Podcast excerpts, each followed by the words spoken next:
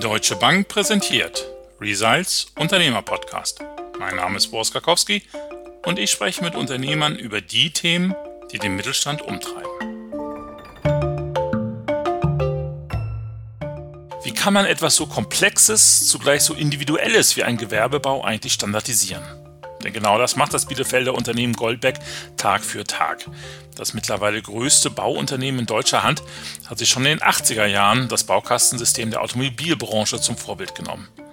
Mit dem Geschäftsführer Jan-Henrik Goldbeck spreche ich heute darüber, wie die Gratwanderung aus Individualität und Standardisierung funktioniert, wie Digitalisierung hilft, Prozesse zu verbessern und warum Goldbeck für ihn eigentlich gar kein Bauunternehmen ist.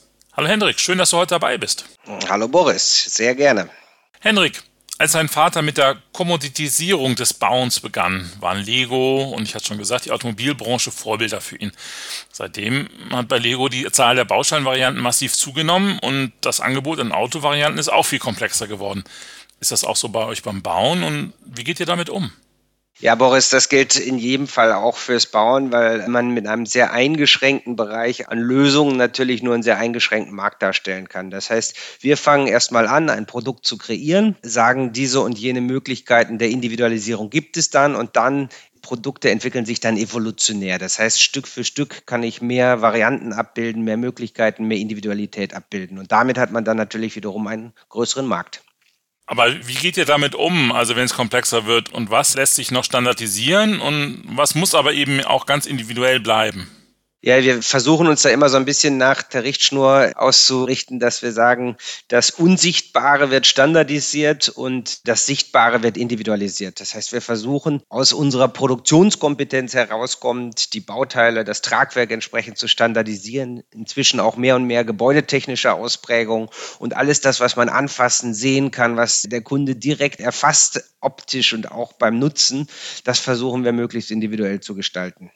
Setzt ihr Digitalisierung dafür schon ein? Also wie digital seid ihr und wo kann euch das dabei helfen? Also Digitalisierung ist natürlich ein unglaublich breiter Blumenstrauß an Möglichkeiten. Und Digitalisierung heißt ja letztendlich, bestehende Prozesse zu standardisieren und somit eben durch ein klares Prozessverständnis letztendlich dann aus der analogen in die digitale Welt zu überführen. Das ist als allererstes ganz banales wie das ganze Office Management, aber wesentlich spannender ist äh, ja die Schaffung eines digitalen Zwillings des Gebäudes. Das nennt man Building Information Modeling. Das ist in der Planungsphase und kann dann natürlich natürlich auch in die Bauphase übertragen werden, sodass man später, daran sind wir jetzt gerade dabei, einen Echtzeit-digitalen Zwilling der Baustelle schafft und dann wirklich digital soll und ist vergleichen kann und dadurch wesentlich präziser und ja, handlungsfähiger wird. Am Ende schneller, günstiger und qualitativ hochwertiger. Aber da muss natürlich auch jeder mitziehen. Also die Daten müssen immer eingegeben werden, die müssen aktuell sein, damit man auch damit arbeiten kann. Oder wie funktioniert das in der Praxis? Also natürlich muss man letztendlich ein digitales Produkt oder die Systemzusammenhänge sowohl auf Prozessebene als auch auf der physischen Produktebene ständig überarbeiten, erneuern, zumal ich ja technologisch beinahe in einer exponentiellen Evolution bin, wo letztendlich jeden Monat eine neue Technologie auch auf uns zuströmt und wir immer evaluieren müssen, ist es jetzt für den Kunden wichtig oder nicht. Aber grundsätzlich ist ja das Verständnis, dass man ein System schafft, welches in sich selber kohärent kohärent ist, wie die Bauteile zusammengehören und wie sie dann letztendlich geplant und gebaut werden sollen, also prozessual. Und wenn man das hat, ist es dann eben ein evolutionäres Updaten seiner Fähigkeiten. Das ist letztendlich nicht großartig anders als in anderen Branchen auch. Und wenn jetzt, wie das so häufig geschieht, der Bauherr kurz vor Fertigstellung kommt und sagt, ach nee, die Fenster irgendwie, das ist doch zu dunkel, könnte da nicht nochmal das irgendwie größer machen mit den Öffnungen hier und da der Durchgang, nee, irgendwie brauchen wir da doch noch eine Änderung. Hilft euch da die digitale Technik auch? Ja, ich denke schon, dass wir relativ genau absehen können, was einfach und was schwer zu ändern ist. Das heißt, das Quantifizieren im Sinne von Preis und Zeit ist für uns etwas einfacher als für die, die ganz individuell bauen müssen. In jedem Fall, egal ob systematisiert oder individuell, ist die Situation, wenn ein Bauherr quasi mit Fertigstellung das Gebäude wieder ändern wird, kosten- und zeitintensiv, denn äh, da fängt man dann ja nochmal an, massiv in eine Gebäudestruktur einzuwirken. Und das ist eben dann meist sehr aufwendig, denn vorher passt ja ein Gebäude, ist ja so geplant, dass es zusammenpasst. Und wenn ich dann etwas komplett verändere, dann habe ich eventuell die Probleme, Probleme, die häufig dann in den Medien von entsprechenden großen bekannten Projekten dann äh, auch zitiert werden. Ja, ja, da müssen wir jetzt nicht mehr drüber sprechen. Die sind ja alle fertiggestellt, fast alle jedenfalls. Sag mal, aber der, der digitale Zwilling, von dem du gesprochen hast, der hilft der dem Bauherrn auch, sich klarer zu werden, was er da eigentlich bekommt? Also Zeichnung kennen wir, wir kennen 3D-Modelle und so weiter, aber hat da der digitale Zwilling für den selber auch nochmal einen Nutzen? Das ist sicherlich ein ganz entscheidender Punkt, denn am Ende kann ich einen Prozess, einen Bauprozess optimal dann darstellen, wenn ich genau weiß, was ich bauen soll. Dann kann ich auf einem sehr, ja, ich sage immer, granularen Niveau Prozesse parallelisieren. Und wie komme ich dahin, dass der Bauherr das letztendlich begreifen kann? Ja, da komme ich relativ schnell zu diesem Modewort Virtual Reality, was sich eher nach Gaming anhört, aber damit bei uns in der Branche ein ganz wichtiger, hochgradig wertschöpfender äh, Technologievorsprung ist. Denn wenn ich wirklich in einer sehr immersiven, also sehr realen Umgebung durch so eine Brille durch mein zukünftiges Gebäude gehen kann, inklusive der Blick aus meinem zukünftigen Fenster, was heute über Drohnen auch Aufnahmen der Umgebung schon möglich ist, dann weiß ich ziemlich genau, was ich bekommen kann. Und dann bin ich auch in der Lage, mich festzulegen. Dann kann ich mich für Entscheidungen begeistern. Und das hilft enorm nach hinten raus, einen sehr professionellen, effizienten und zielgenauen Prozess dann darzustellen, so dass man wirklich dann eben nicht bauen als Erleiden von irgendwas randomisiertem dann hat, sondern einfach what you see is what you get und dann kriegst du es nachher genauso, wie du es dir vorgestellt hast und hast ein großes Maß an Zufriedenheit. Kannst du das quantifizieren? Wenn du dir anguckst vor Virtual Reality, wie viele Änderungen es dann, dann immer noch gab in späteren Phasen gegenüber heute mit diesen virtuellen Begehungen? Also ich könnte es jetzt nicht in einer Zahl runterdrillen, aber ich glaube schon, dass wir dahin kommen, wenn wir diesen Prozess auch konsequent mit dem Kunden gestalten und der Kunde da mitgeht, schaffen wir sicherlich 10 bis 20 Prozent weniger Kosten, Ärger und Zeitpotenziale. Also da ist wirklich auch echte Wertschöpfung drin. So im Gefühl sind wir da in einem Level und von daher ist diese ganze technologische Entwicklung immer darauf ausgerichtet, dass wir dieses mühsame Bauen wesentlich schneller, günstiger und besser machen. Und das ist ein entscheidender Bestandteil davon. Hendrik, danke dir gerade mal. Da hast du ja gerade ein paar ganz spannende Themen angesprochen. Dazu würde ich jetzt gerne direkt unseren Experten von der Deutschen Bank hören wollen. Am Telefon ist jetzt Thomas Buschmann, Leiter der Unternehmensbank der Region Nordwest. Hallo Herr Buschmann, schön, dass Sie dabei sind. Ja, das freut mich auch. Hallo Herr Karkowski. Herr Buschmann, wir haben jetzt gerade von Henrik Goldbeck gehört, wie Virtual Reality, Digital Twins mögliche Probleme sichtbar machen, die man sonst erst ziemlich spät erkannt hätte. Das heißt also, durch Digitalisierung entstehen offenbar ganz neue Möglichkeiten, Prozesse zu verbessern. Wie sieht das bei den Unternehmen, die Sie vielleicht auch betreuen, aus? Ist das schon gang und gäbe, dass Digitalisierung in die Prozesse einzieht und sie verbessert?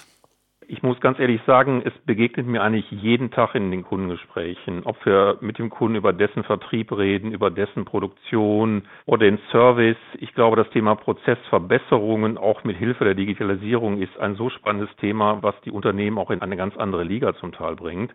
Also von da gesehen, ich kann das gut nachvollziehen, was Henrik Goldbeck gesagt hat.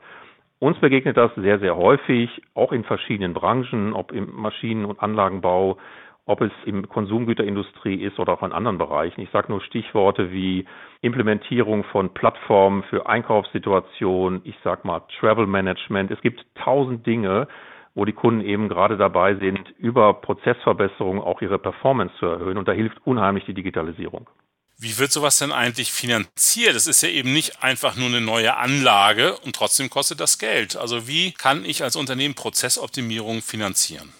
Also erstmal muss man ehrlich sagen, die Unternehmen sind sehr, sehr stark auf der Finanzierungsseite gut aufgestellt, auch natürlich mit Hilfe der Banken. Es gibt natürlich Unternehmen, die es aus der eigenen Liquidität, aus dem eigenen Cashflow nehmen. Es gibt aber auch die Möglichkeit natürlich der Finanzierung und da kommen natürlich auch die Banken wieder ins Spiel. Weil das Gute an der Sache ist, es gibt auch wirklich interessante Förderprogramme, wo diese Prozessverbesserungen Richtung Digitalisierung auch gefördert werden. Ich nenne mal exemplarisch, weil ich aus Nordrhein-Westfalen komme, die NRW-Bank, aber auch die Kreditanstalt für Wiederaufbau, die hier mit wirklich zinsgünstigen Finanzierungshilfen oder Zuschüssen zur Verfügung steht. Also von daher gesehen, immer ist man gut beraten, mal mit der Bank zu sprechen, weil diese Themen werden gefördert, ob es zum Beispiel eine Modernisierung des ERP-Systems ist oder auch andere Dinge, die einfach dem Unternehmen helfen bei der Effizienzverbesserung. Und das sind Themen, die auch refinanziert werden. Mhm. Dankeschön, Herr Buschmann. Das war ein guter Perspektivwechsel. Vielen Dank dafür. Gerne. Vielen Dank. So, Henrik, wir haben ja gerade eben über digitale Lösungen wie Virtual Reality, Digital Twins gesprochen. Habt ihr dafür eigentlich eigene Leute im Haus oder kauft ihr das extern ein? Denn mit einem traditionellen Bauunternehmen hat das ja nicht mehr so viel gemein. Nein, ganz genau. Darauf muss man sich dann letztendlich als Bauunternehmen oder eigentlich, wie du schon angedeutet hattest, verstehen wir uns gar nicht als Bauunternehmen, sondern als Technologieunternehmen, weil bei uns dreht sich alles beständig in der strategischen Entwicklung um Innovation. Und natürlich müssen wir im Tagesgeschäft gucken, dass wir ordentlich bauen dann. Von daher haben wir natürlich die klassischen Baudisziplinen und Planungsdisziplinen. Wir haben ja knapp 2000 Leute in der Planung, damit wir eben unsere Produkte auch wirklich dann in der Bauvorphase schon auf den Punkt bringen. Aber aber darüber hinaus, über diese klassischen Bau- und Planungsdisziplinen, haben wir eben auch inzwischen Mediendesigner, wir haben Data Scientists, Leute, die sich mit KI beschäftigen. Und dabei sind wir natürlich darauf erpicht, immer unsere Systeme letztendlich möglichst einfach anwendbar für unsere Mitarbeiter zu machen und einfach erfahrbar für unsere Kunden zu machen. Es ist ganz wichtig, dass Technologie immer für den Menschen da ist, plakativ gesagt, und dementsprechend sehr gut erfahrbar ist für den Kunden. Kunden auch und für die Mitarbeiter. Und wenn das so ist, dann braucht man natürlich dafür die Kompetenzen, das nahezubringen. Die Technologien sind nicht Plug and Play fertig am Markt. Das heißt, man kann aufsetzen auf Lösungen von Unternehmen und muss dann aber seine Experiences, seine Lösungen selber dann bauen. Und dafür brauchen wir natürlich verstärkt Programmierer und die eben beschriebenen Disziplinen. Und das wird sich in Zukunft eher nochmal multiplizieren, als dass wir sagen, wir haben jetzt genug aufgebaut an der Stelle.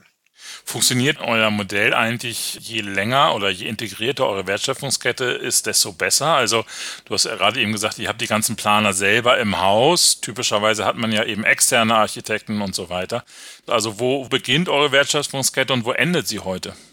Also wir versuchen ganz bewusst da keinen Antagonismus zwischen uns und externen Architekten aufzubauen. Das ist völlig legitim und wird in Zukunft noch so sein, dass der Kunde sich mit externen Ideengebern, Architekten über seinen perspektivischen Nutzen funktionaler und ästhetischerseits unterhält. Und dann kommen wir als Technologieunternehmen mit rein und sagen, wie dieser Nutzen am besten innerhalb unserer Systemik abbildbar ist. Aber wenn der Kunde möchte, haben wir auch eigene Entwurfsarchitekten. Also die Wertschöpfungskette geht im Grunde genommen von der Entwurfsarchitektur über die Ausführungsplanung in allen verschiedenen Aspekten des Gebäudes bis hin zur Werkstattplanung von äh, dann Bauelementen, die wir ja auch selber produzieren. Wir haben also zehn echte Fabriken, in denen wir Stahl- und Betonelemente und Fassadenelemente produzieren. Dann haben wir das ganze Baumanagement auf der Baustelle, also von der Montage der Elemente über die Bauleitung, Projektleitung, dann aber eben bis hinein in die Nutzungsphase. Und das ist für uns auch ein ganz entscheidender Aspekt, diese Nutzungsphase. Die wird von Bauunternehmen gerne übersehen, aber eigentlich ist ja die Nutzungsphase der Grund, weshalb der Kunde überhaupt mit uns interagiert interagiert. Das heißt, ihr zieht da Erfahrungen aus der Nutzungsphase, die dann in die nächste Planung einfließen oder warum ist das für euch so wichtig? Ganz genau. Also ich sage dann immer ein bisschen scherzhaft, wir müssen uns eingestehen, dass der Kunde nicht mit uns interagiert, weil er mit uns interagieren will, sondern wir sind Mittel zum Zweck oder noch ein bisschen drastischer ausgedrückt notwendiges Übel, damit der Kunde nachher eine gute, optimale Nutzungsphase erlebt. Sowohl funktionalerseits, das heißt, ist das Gebäude energetisch optimal ausgesteuert, sind die Raumbeziehungen zueinander optimal für den intendierten Nutzen des Kunden. All diese Themen finden eben in der Nutzungsphase statt und die meisten Kosten entstehen für den Kunden auch in der Nutzungsphase. Und wenn dem so ist, dann braucht man natürlich extreme Kompetenz, was der Kunde denn wirklich in der Nutzungsphase will. Und dafür ist diese tatsächliche Interaktion sehr notwendig. Dafür haben wir zum Beispiel eben unser Gebäudemanagement, unser Property Management, wir haben einen Parkhausbetrieb und wir betreiben auch Gebäude für die öffentliche Hand im Sinne von öffentlich-privaten Partnerschaften über 30 Jahre lang. Und diese Informationen versuchen wir natürlich wieder zurück in die Planungsphase zu spiegeln, weil das ist Sinn und Zweck der Übung, dass man dann wirklich so ein, ich sag mal, so ein Controlling-Regelkreis dann auch in seinem Geschäftsmodell installiert. Ja. Wie wisst ihr eigentlich, dass ihr auf das richtige Pferd setzt? Also du hast es vorhin selber gesagt, es gibt ganz viele unterschiedliche technologische Entwicklungen, aber natürlich gibt es auch im Bau unterschiedliche Trends von der Nutzung her, von den Baumaterialien und so weiter. Wie geht ihr da vor? An wem orientiert ihr euch? Wo bekommt ihr Inspiration her? Gut, also ich meine, ein Punkt, der für mich da besonders wichtig ist, gerade aus dem Blickwinkel des Familienunternehmens gibt es eine gewisse ich sag, intrinsische Verantwortung über die nächsten Jahre oder Jahrzehnte nachzudenken, nicht über die nächsten Monate nur. Und wenn dem so ist, dann heißt es, dass wir in unseren Produkten uns natürlich orientieren müssen an Sustainable Development Goals, an diesem großen, nochmal schwer zu greifenden Wortkosmos der Nachhaltigkeit. Hier gibt es verschiedenste technologische Strömungen rund um, was weiß ich, Dämmungssysteme, aber vor allen Dingen auch natürlich Smart Building, also sprich, wie kann ich ein Gebäude optimal aussteuern? Als Anekdote, jeder versteht, wenn ich beim Auto immer wieder auf die Bodenplatte das Gaspedal drücke und dann wieder Vollbremsung mache, dass ich da extrem viel verbrauche. Und so ähnlich ist es beim Gebäude auch. Wenn ich sehr vorausschauend über eine sehr gute Datenlage mein Gebäude steuern kann, dann verbraucht es wesentlich weniger Energie. Also sprich, dieser datengetriebene optimale Verbrauch und eben die optimale Ausrichtung eines Gebäudes mit den entsprechenden Stofflichkeit. Damit werde ich diesen Kriterien der Nachhaltigkeit gerecht und deswegen sind wir da auch beständig in Interaktion, äh, nicht nur mit anderen Unternehmen, mit zum Beispiel großen Baustofftechnologieherstellern, sondern eben auch mit Universitäten, die entsprechend hier Frontline-Forschung betreiben und wir gucken immer, wo können wir etwas bei uns in die Produkte einbringen, so dass sie auf allen Kriterien dann besser werden. Und ihr seid im Silicon Valley, ne? Warum? Welche Inspiration bekommt ihr daher?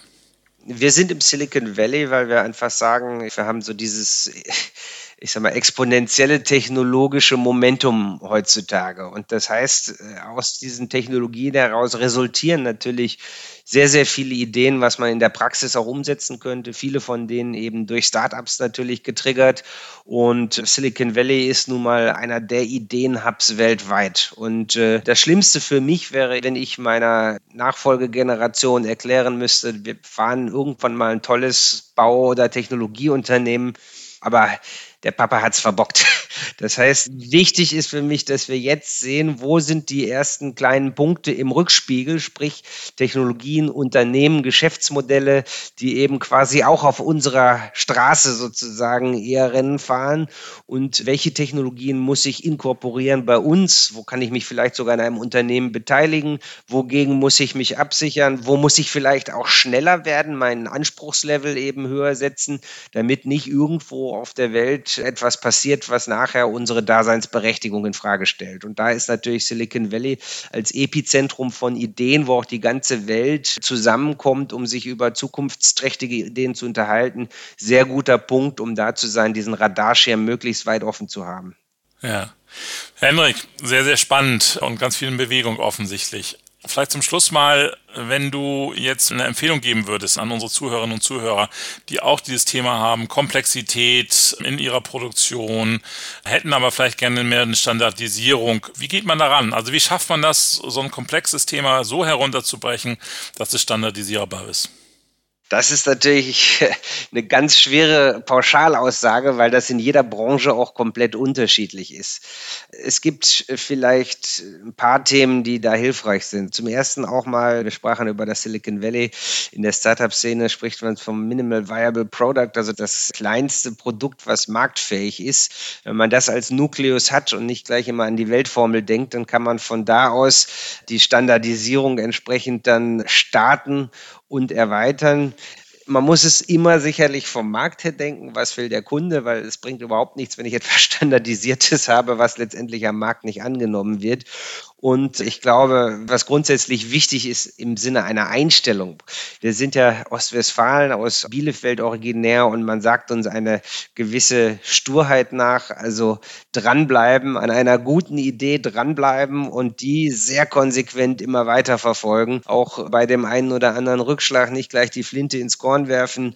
Das hat uns geholfen aus, ich sage mal, sehr überschaubaren Produkten und vielleicht einem kleineren potenziellen Markt sukzessive sukzessive zu erweitern und eben letztendlich ein starkes Produkt herauszuarbeiten. Aber wir sind auch als deutsche Ingenieure so vom Prinzip her gründlich. Wir dürfen die Geschwindigkeit nicht vergessen, die durch die Amerikaner speziell und die Chinesen mit in die Welt gekommen ist. Aber wir haben auch in dieser Gründlichkeit unbedingt einen Vorteil, weil das, was wir tun, funktioniert dann auch, weil wir eben dieses gewisse Maß an, ich sag mal, Sturheit haben. Von daher, wenn man das eine mit dem anderen mischt, haben wir das beste Geschäftsmodell für die Zukunft. Sehr gut. Also ein Hoch auf die Schurheit. Weiterhin viel Erfolg, Henrik. War sehr, sehr spannend und ja, tolle Entwicklung, die ihr da als Unternehmen auch hingelegt habt. Und das wird schon werden, dass auch die nächste Generation da stolz auf die Zeit zurückkommt, die ihr jetzt habt. Also alles Gute, Henrik. Vielen Dank. Wir arbeiten dran. Danke, Boris. Ja, liebe Zuhörerinnen und Zuhörer, schön, dass Sie auch dabei waren diesmal. Und wenn Sie eine tolle Idee haben, lassen Sie uns drüber sprechen, melden Sie sich. Wir freuen uns über Ihre Nachricht und wir hören uns beim nächsten Mal hoffentlich wieder. Bis dann. Tschüss.